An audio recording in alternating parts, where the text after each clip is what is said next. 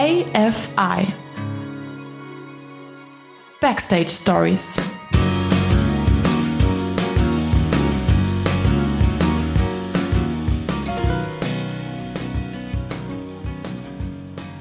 Hey guys, welcome to a very special episode of Artsy Fartsy Immigrants. It's the Corona edition. Thanks, Corona. So probably a lot of you, just like me, are staying home. And you should stay home. I think it's smarter that you stay home, you wash your hands, you only wear masks if you've got symptoms. Just follow the rules, guys, trying to not spread this thing around even further. Um, I am in Germany and things are shut down here pretty much. And uh, so here we are at home. We're not in the studio. I'm alone today. Um, and Mo will be editing and producing this episode from his parents' house. So, hi, Mo.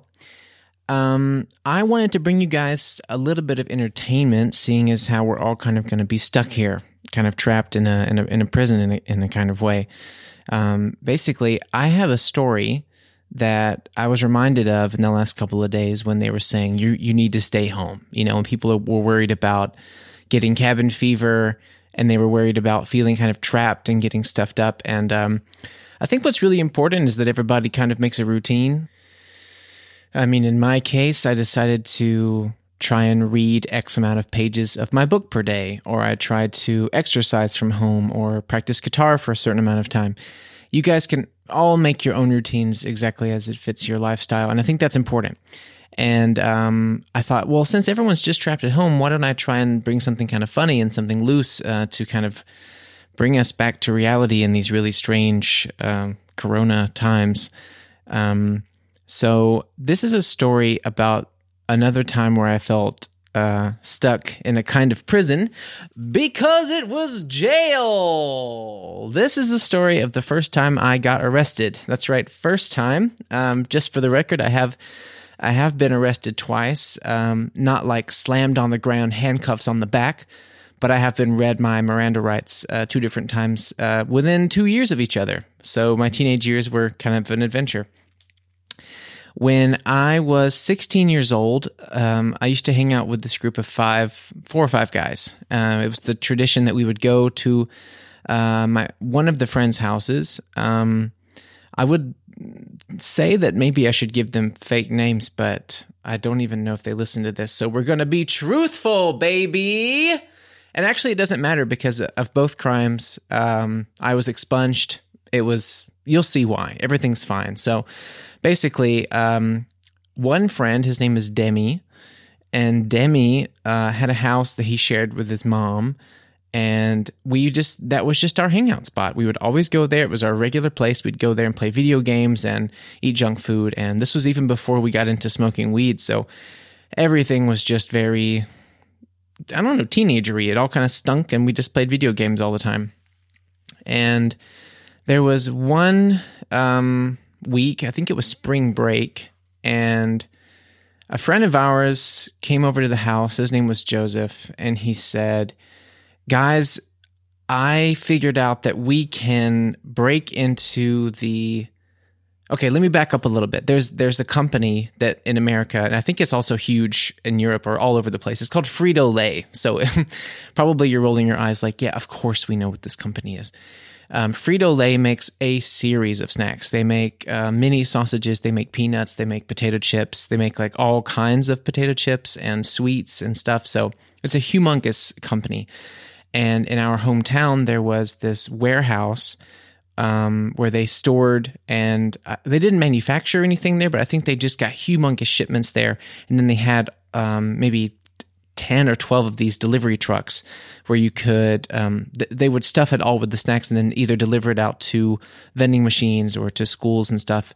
Um, and the, the friend of mine said, well, guys, we... Uh, me and, and my friend Cody, we uh, we went to the to the warehouse, and there's these trucks parked outside, and there's no security, there's no cameras, there's no fencing. You can just drive right up to it, and it was really easy. We just broke into it and we stole a bunch of the snacks. They didn't even take the money, and actually we didn't either. Kind of a funny twist on the whole thing that might have been good in our favor, and we got really excited about it. I mean, we were teenagers, we were bored, and we thought, this is great. Let's go steal a bunch of snacks. So it was one evening in spring break, and the five of us got into a car. I think it was Demi's car, some big long S U V. And we drove up to the place, and it was just so easy. We just sat there. We were in the car. There was no fence. There was no cameras. Everyone was kind of paranoid, but kind of excited. And it was as simple as that. We we we got out, and the Joseph guy, he cracked open the door, and it was fucking Willy Wonka, baby. It was just, everything was there. Everything you could have imagined as like a chubby teenager in America was just sitting there in front of you for free range, free picking. It was anything you wanted. And we just loaded the truck up with all of these snacks.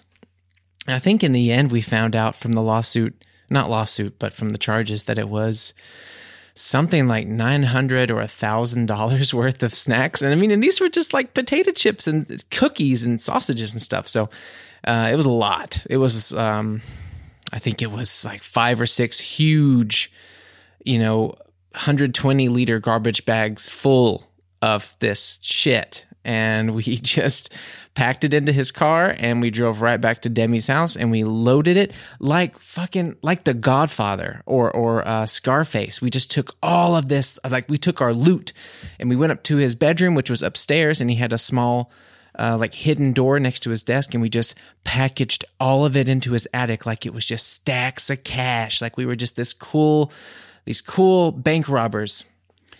And uh, yeah, for two or three weeks, we were living on cloud nine. I would just go to his house every single day, and the, just just the candy wrappers and the snack wrappers and the crunches and the slurps and the smacks and everything. It was just unbelievable how much shit we had in this house. And we just, just went to town on it.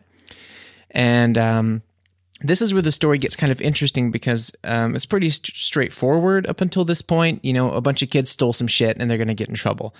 Well, The the way that we got caught, I think, is very interesting. So in the meantime, after we had stolen everything, the guy who did it the night before, Joseph, he and his friend Cody went with Cody's brother, Clint. And Clint, in that meantime, uh, went to this, uh, at, in, night, in the night sometime, he drove to this building that was connected to our school. It was called the Votech. I think it's Vocational Technical School. And that's where people would learn trades. And uh, he drove by in his truck uh, one evening with his friend B J. His name was B J. and and uh, B J uh, filmed on his phone Clint taking a gun out of his Uh, the backseat of this truck uh, and shooting at the school, at the building, shooting certain windows out of the school. He didn't hit anybody, but people were inside the building. And it was just this, it wasn't this like Columbine situation, like he went in there maliciously to kill people. He just was kind of dumb and young and just shot at a building because it was exhilarating for him. And B J filmed it. So um, Clint is an idiot, because of obvious reasons, but also because he went to back to the school and he couldn't hold it in that he was the one that everyone was asking, who shot the school, who shot the school. It was a big deal in that small town, and Clint couldn't keep it to himself. He was, um, he was, you know, passing the rumor around, and uh, he got the video from B J, and or maybe he filmed it on Clint's phone. He, either way, he was showing the video around, and uh, some of the kids at school got pretty uncomfortable with that. One of the kids went to the uh, the baseball coach, told the coach that Clint was the one. There's proof on his phone. So then Clint goes to the uh, the coach goes to the principal. The principal goes to call the police, and they call Clint. Um, they they go to the Votech. Clint was actually in class at the Votech when the cops pulled up. I think that's so ironic. They they pulled him out of the truck. And they um, started looking in the car. I, I don't remember if they found the gun, but then they were looking through his phone. And a funny anecdote here. I, I remember they. The story goes that he was uh, standing there in handcuffs, and the cops were looking through his phone for the video. And they found something that had like an interesting title. I uh, I don't remember what it was called, but uh, basically it prompted the police officer to ask him, like, is this it? And Clint uh, kind of got a smirk on his face and said, uh, I'm I'm not sure. Maybe it is. Maybe you should click on it. And the officer opened it up, and it was it was a video of uh, him getting uh, his dick sucked by his girlfriend. And um, don't you love that all of this, uh, all of this happened with his best friend being called B J? It's a perfect world. Um, so anyway, they, they got Clint, they pulled him into the police station, and then there in the police station is where he, he basically cracked. The interrogation was going on, and they were asking him, you know, all right, Clint, we, we, we have all this evidence, you know, backing up our uh, uh, investigation, so why don't you tell us uh, everything you've done? And then he was like, um, well, I shot those school, and uh, I broke into some cars, and, uh, oh, and I robbed the Frito-Lay truck. And they were like, whoa, what? That was you? I didn't even know that was you. We weren't even looking for you for that, but that was you. Okay, that's great. That's genius. Okay. So then they said, who were you with? And then they called in Cody, and they called in Joseph.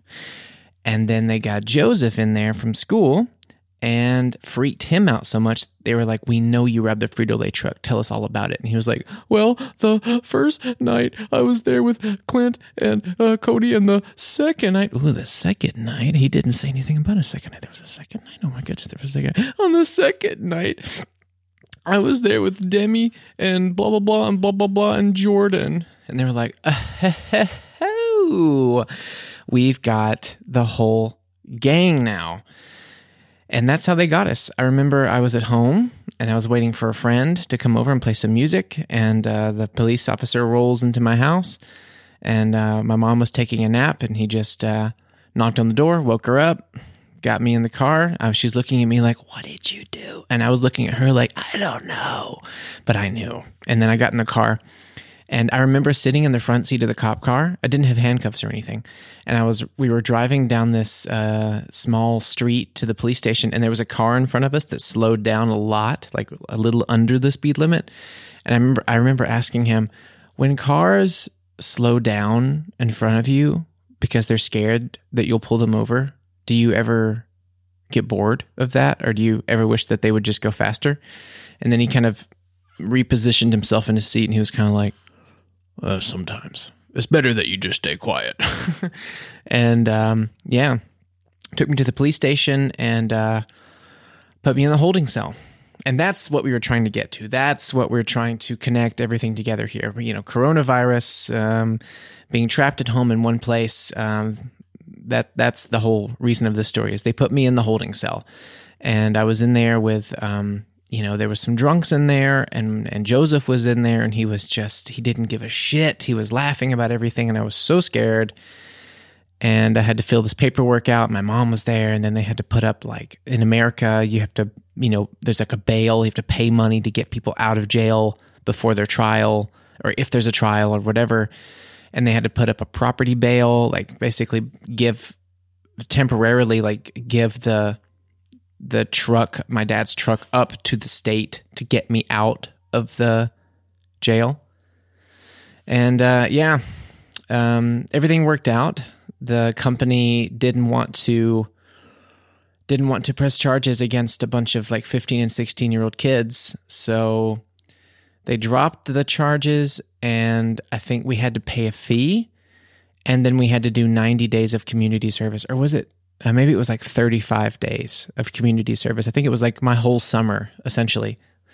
And uh, that's a whole different story for another time. That was a whole adventure, a big long month full of working with crazy people and prisoners. And um, it's a really, really good, really good story. Um, but I just wanted to bring you guys something funny, something entertaining about being trapped. And uh, just like with me being a kid stuck in a holding cell with a bunch of drunk people, it will pass. We will escape, and we will be back in our normal lives. Uh, we will be back in our normal lives soon enough. And I'll leave you with this. Um, I thought I might play a song for you guys. Um, something from the, either something from the unreleased new album that I'm thinking about uh, releasing maybe later in the year now because of everything going on. Um, I think that's what I'm going to do. And, um, thanks for listening, and stay safe, and take care of yourselves in this crazy time. And uh, If you enjoyed this, please uh, tell your friends to listen to the show, and um, please go to the to Spotify or um, um, Apple Podcasts, wherever you listen, and give us a good rating. Um, it really helps new people find the show, and uh, chances are there's someone out there living abroad right now, stuck because of Corona, and could really use uh, a voice that they can connect to. So every little bit helps uh, spreading the word of the show. So thank you very much, and uh, we'll talk to you soon.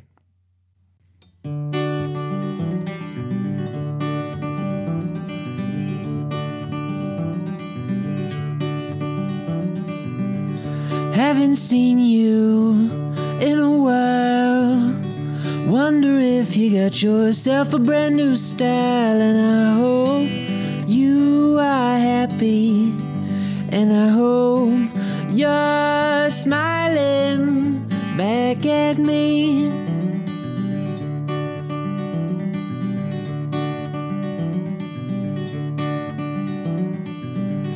I was thinking, I know it's tough.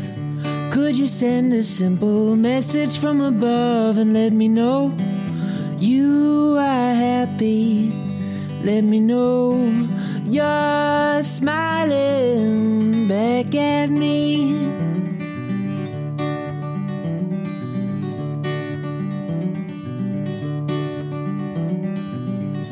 Have you wisdom or some advice? How'd you get through harder times throughout your life? How'd you show you were happy? How'd you know to keep on smiling back at me?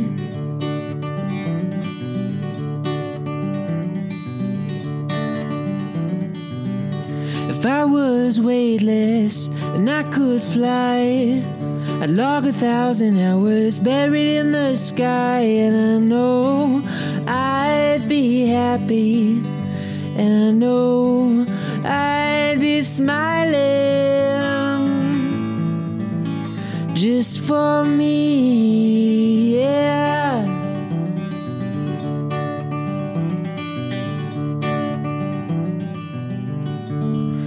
All right, guys, thank you so much. Have a great day. The saints are coming through, and it's all over now, baby blue. Artsy Fartsy Immigrants, ein Podcast von John Prince und Moritz Bartscheider, produziert für M ninety-four point five.